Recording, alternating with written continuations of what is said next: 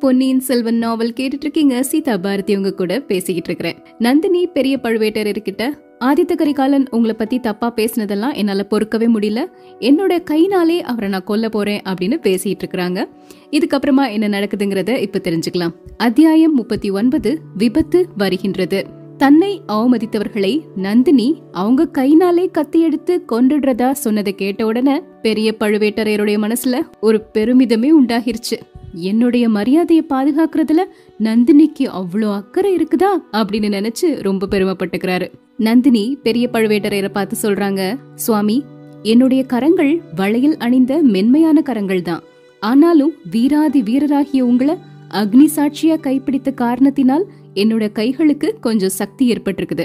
என்னுடைய கற்பை பாதுகாத்துக்கிறதுக்கு என் கணவரின் மரியாதையை நிலைநிறுத்துறதுக்கு அவசியம் ஏற்படும்னா என் கைகளுக்கு கத்தி எடுக்கக்கூடிய வலிமையும் உண்டாகிரும். இதோ பாருங்க அப்படின்னு சொல்லிட்டு மஞ்சத்துக்கு அடியில இருந்த பெட்டிய வெளிப்புறமா நகர்த்துறாங்க. பெட்டியை திறந்து அதுக்கு மேல இருந்த ஆடைகள் எல்லாம் அப்புறப்படுத்துறாங்க. அடியில தக தகன்னு பிரகாசிச்சுக்கிட்டு நீண்ட வாள் ஒன்று இருந்தது.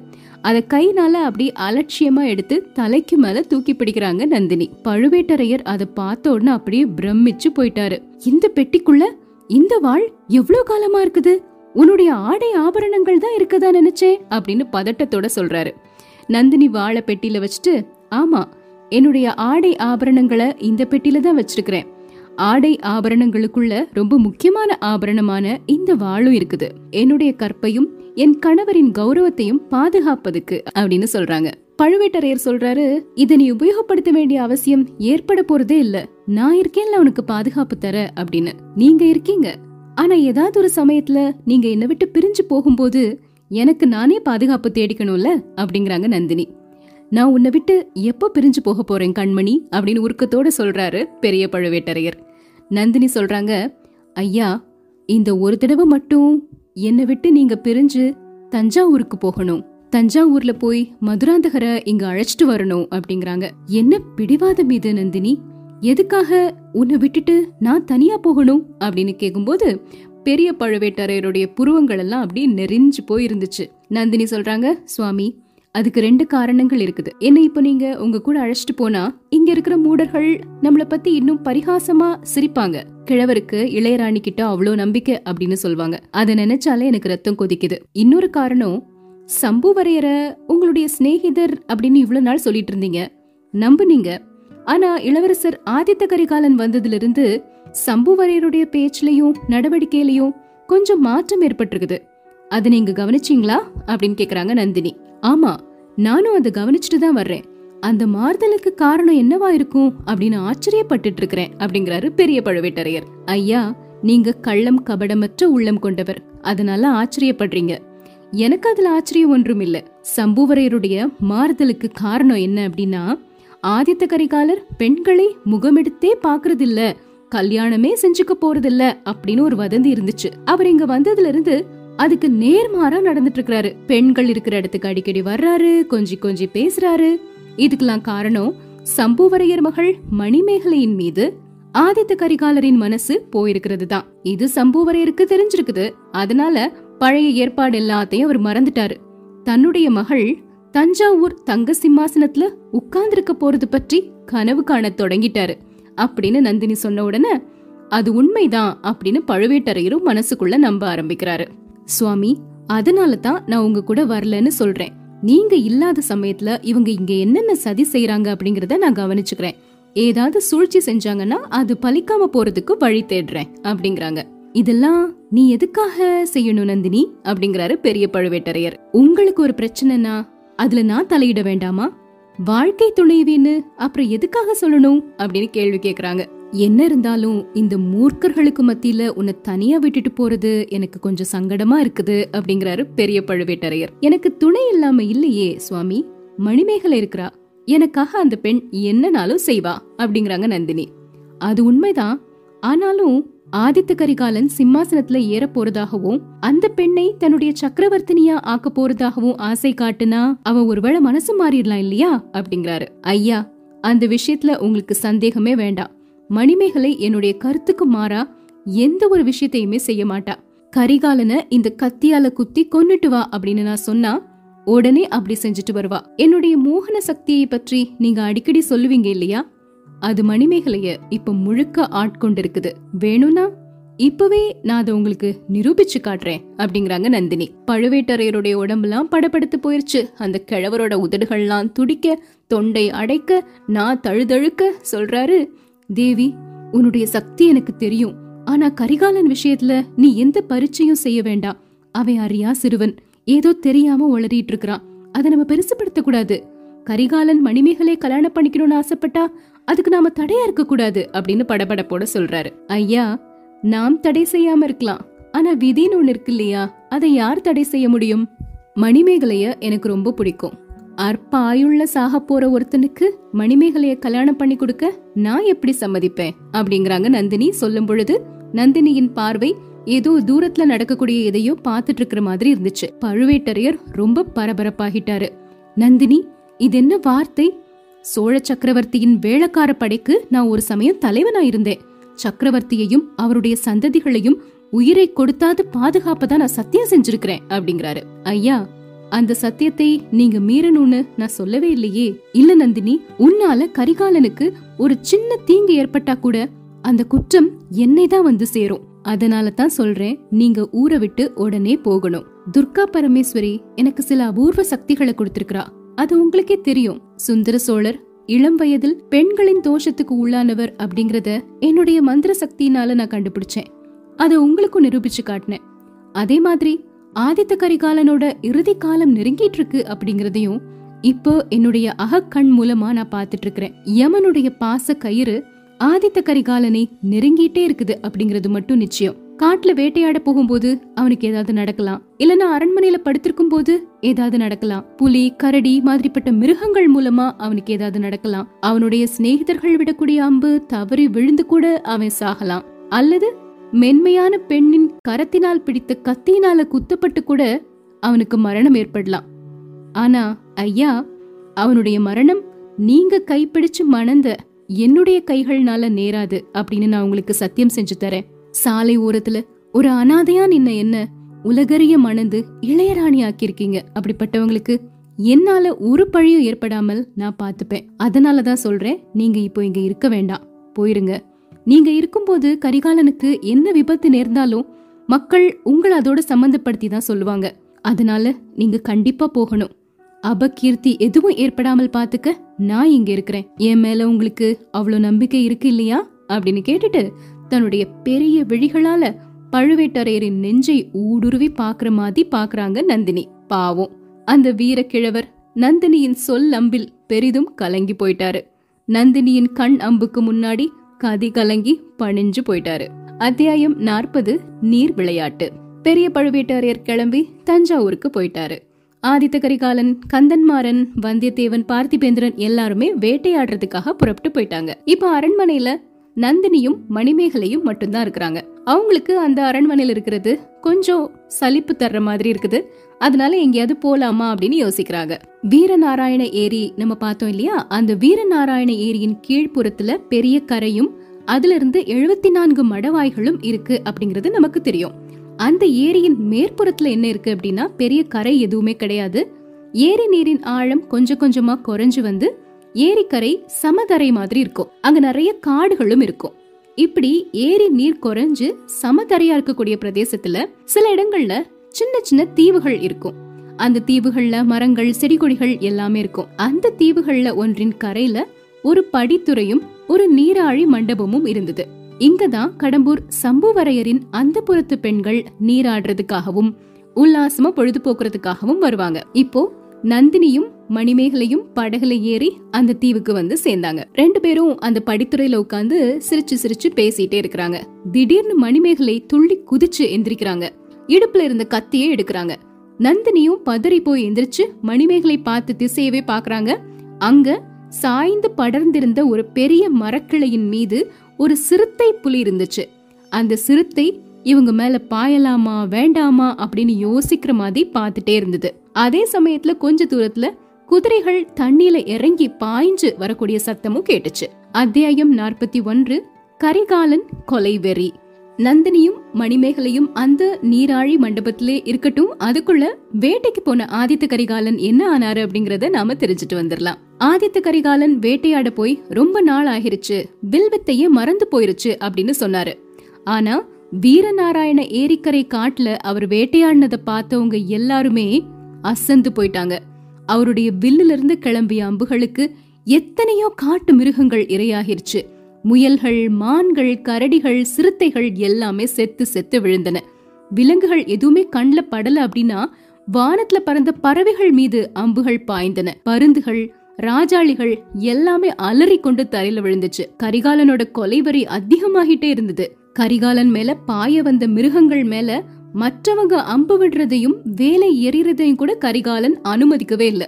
எல்லா விலங்குகள் மேலயும் அவரே அம்பு எரிஞ்சுட்டே இருந்தாரு. கந்தன்மாறன் திடீர்னு கரிகாலன் மேல பாய்ந்து வந்த கரடியின் மேல ஒரு அம்பு வீசுறாரு. அப்ப கரிகாலன் திடீர்னு திரும்பி கந்தன்மாரா நீ கரடிய கொல்ல பாத்தியா? என்ன கொல்ல பாத்தியா? அப்படின்னு கோவத்தோட கேக்குறாரு. கந்தன்மாறன் முகமே ஒரு மாதிரி மாறிடுச்சு சூரியன் உச்சி வானத்தை அடைஞ்ச சமயத்துல எல்லாருமே களைச்சு போயிட்டாங்க. சரி கொஞ்ச நேரம் ஓய்வெடுக்கலாம் அப்படின்னு நினைக்கிறாங்க. கந்தமாறன் பார்த்திபேந்திரன் கிட்ட வந்து இன்னைக்கு இவ்வளோ வேட்டையாடினது போதாதா? இன்னைக்கு ஒரு நாள்லே இந்த காட்டுல இருக்கக்கூடிய எல்லா விலங்குகளையும் கொன்னு தீத்துருவாரு போல. இவருடைய வேட்டை வெறி தணிறதுக்கு கொல்லிமலைக்கு தான் போகணும் இன்னைக்கு போதும்.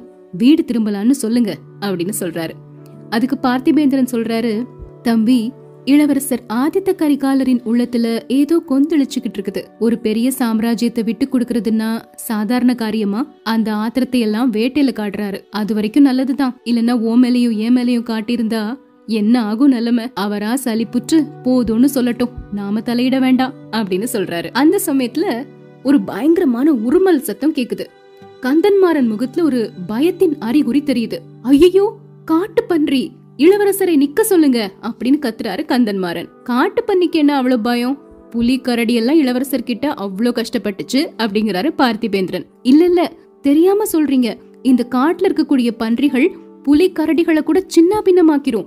யானைய முட்டி கீழே தள்ளிடும். குதிரைகளை என்ன பண்ணுன்னு சொல்லவே முடியாது. அம்பும் வேலும் காட்டு பண்ணியின் தோல்ல பட்டு தெரிச்சு விழுமே தவிர அதோட உடலுக்குள்ள போகாது.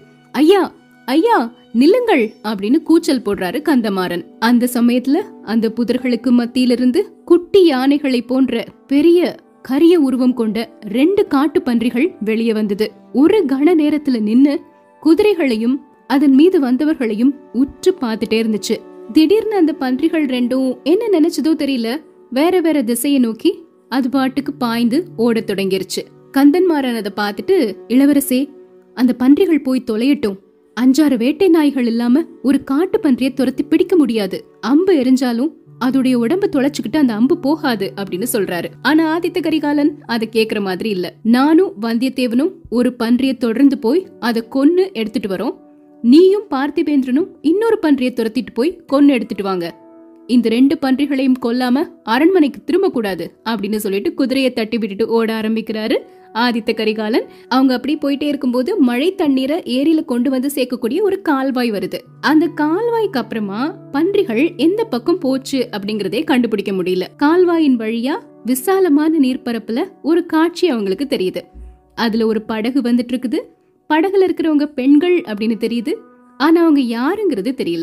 வந்தியத்தேவனும் கரிகாலனும் அந்த இடத்தையே பார்த்துட்டு இருக்கிறாங்க அப்புறம் ஏரி கரையோரமா இருந்த இன்னொரு தீவை நோக்கி படகு மறைஞ்சு போயிருச்சு. கரிகாலன் கேக்குறாரு வந்தியத்தேவா படகுல வந்தவங்க யாரா இருக்கும்? பெண்கள் மாதிரி தான் தெரியுது. அதுக்கு மேல எனக்கு தெரியல இளவரசே. ஒருவேளை சம்புவரையர் வீட்டு பெண்களா இருக்குமோ? இருந்தாலும் இருக்கலாம். ஆனா ஏன் இவ்வளவு தூரம் அவங்க வரணும்? காலையில பழுவேட்டரையர் புறப்பட்டு போயிட்டாரு. கிழவர் மட்டும்தான் போனாரு. இளையராணி போகல. ஹம் அந்த கிழவர மாதிரி வீராதி வீரனை எப்ப பாக்க போறோம்? அப்படிங்கிறாரு ஆதித்த கரிகாலன். அதுக்கு வந்தியத்தேவன் சொல்றாரு ஐயா அந்த கிழவர்களை பற்றிலாம் பிறர் சொல்லிதான் கேட்டிருக்கிறேன். ஆனா உங்களுடைய வீரத்தை போர்க்களத்துல நேர்ல பாத்திருக்கிறேன் கடம்பூர் அரண்மனையிலையும் பார்த்தேன். கிழவர்கள் குமரர்கள் எல்லாரையும் எப்படி நடுநடுங்க வச்சிட்டு இருக்கிறீங்க அது உண்மைதான் வந்தியத்தேவா. ஆனா எதுக்காக அவ்வளவு தடபுடல் செஞ்சனோ அந்த சந்தர்ப்பம் நெருங்கி வரும்போது உடலும் உள்ளமும் எனக்கு நடுங்குது. என்ன மாதிரிப்பட்ட ஒரு பயந்தாங்கோழிய இந்த சோழ நாட்டிலே பார்க்க முடியாது.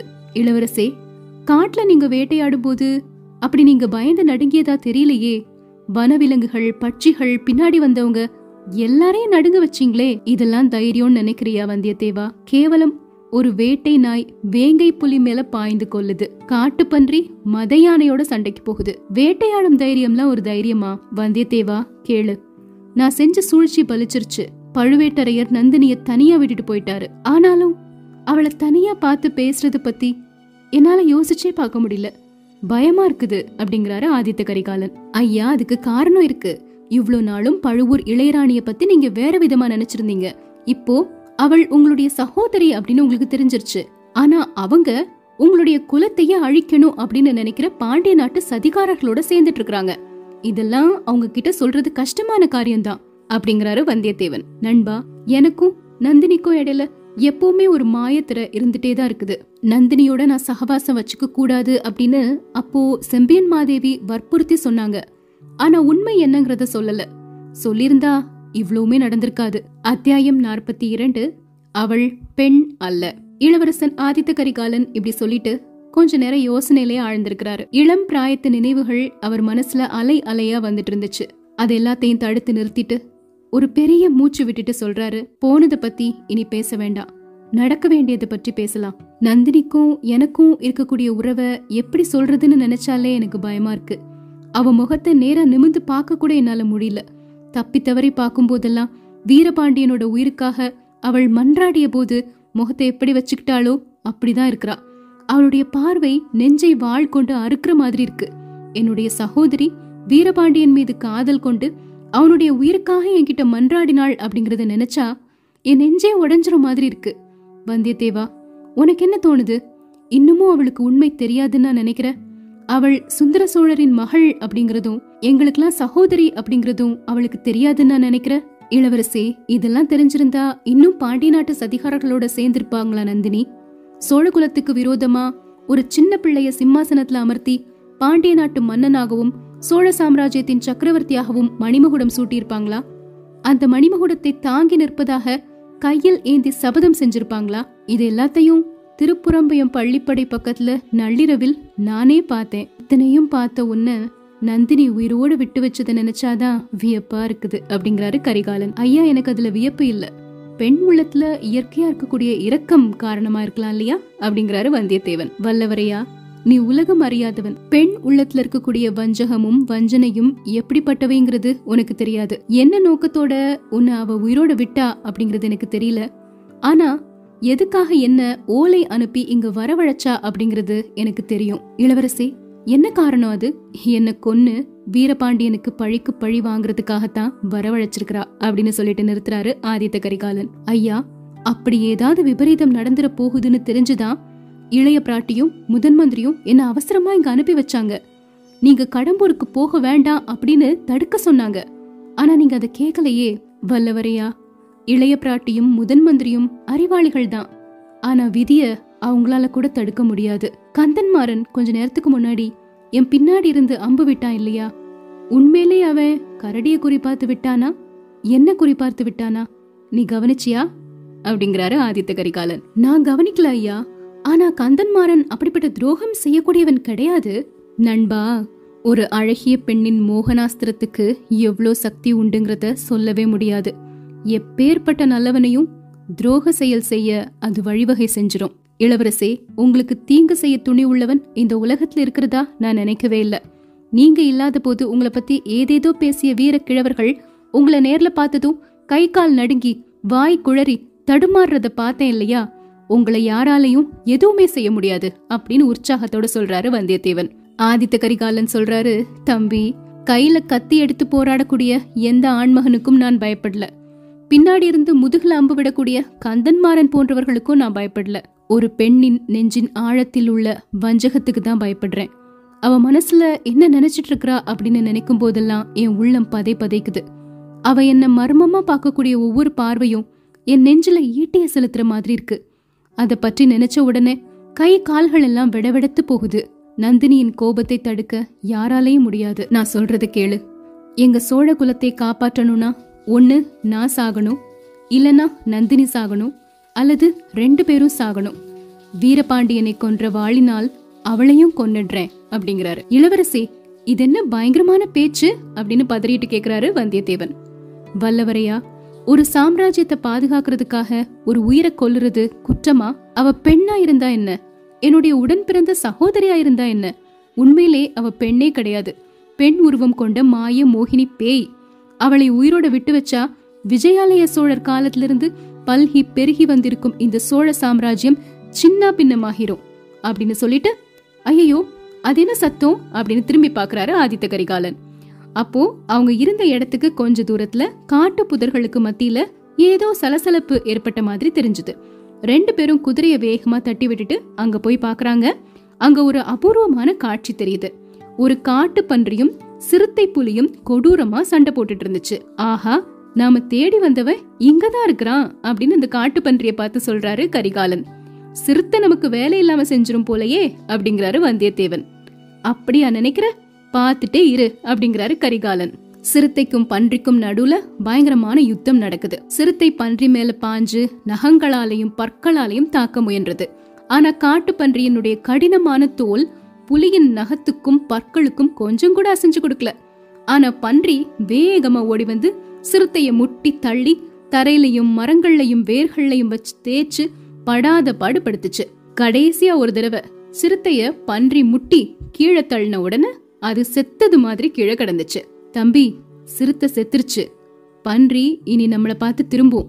நாம அதுக்கு ஆயத்தமா இருக்கணும் அப்படின்னு சொல்லி கரிகாலன் வில்லுல அம்ப பூட்டி தயாரா இருக்கிறாரு. அம்பு இப்போ பன்றியின் கழுத்துல போய் தைத்தது. பன்றி கழுத்து அப்படி லேசா உதறிட்டே திரும்பி பார்த்துச்சு. ரெண்டு குதிரைகளையும் அதன் மீது இருந்தவர்களையும் ஒரு கணத்துல கவனிச்சிருச்சு. ஆவேசத்தோட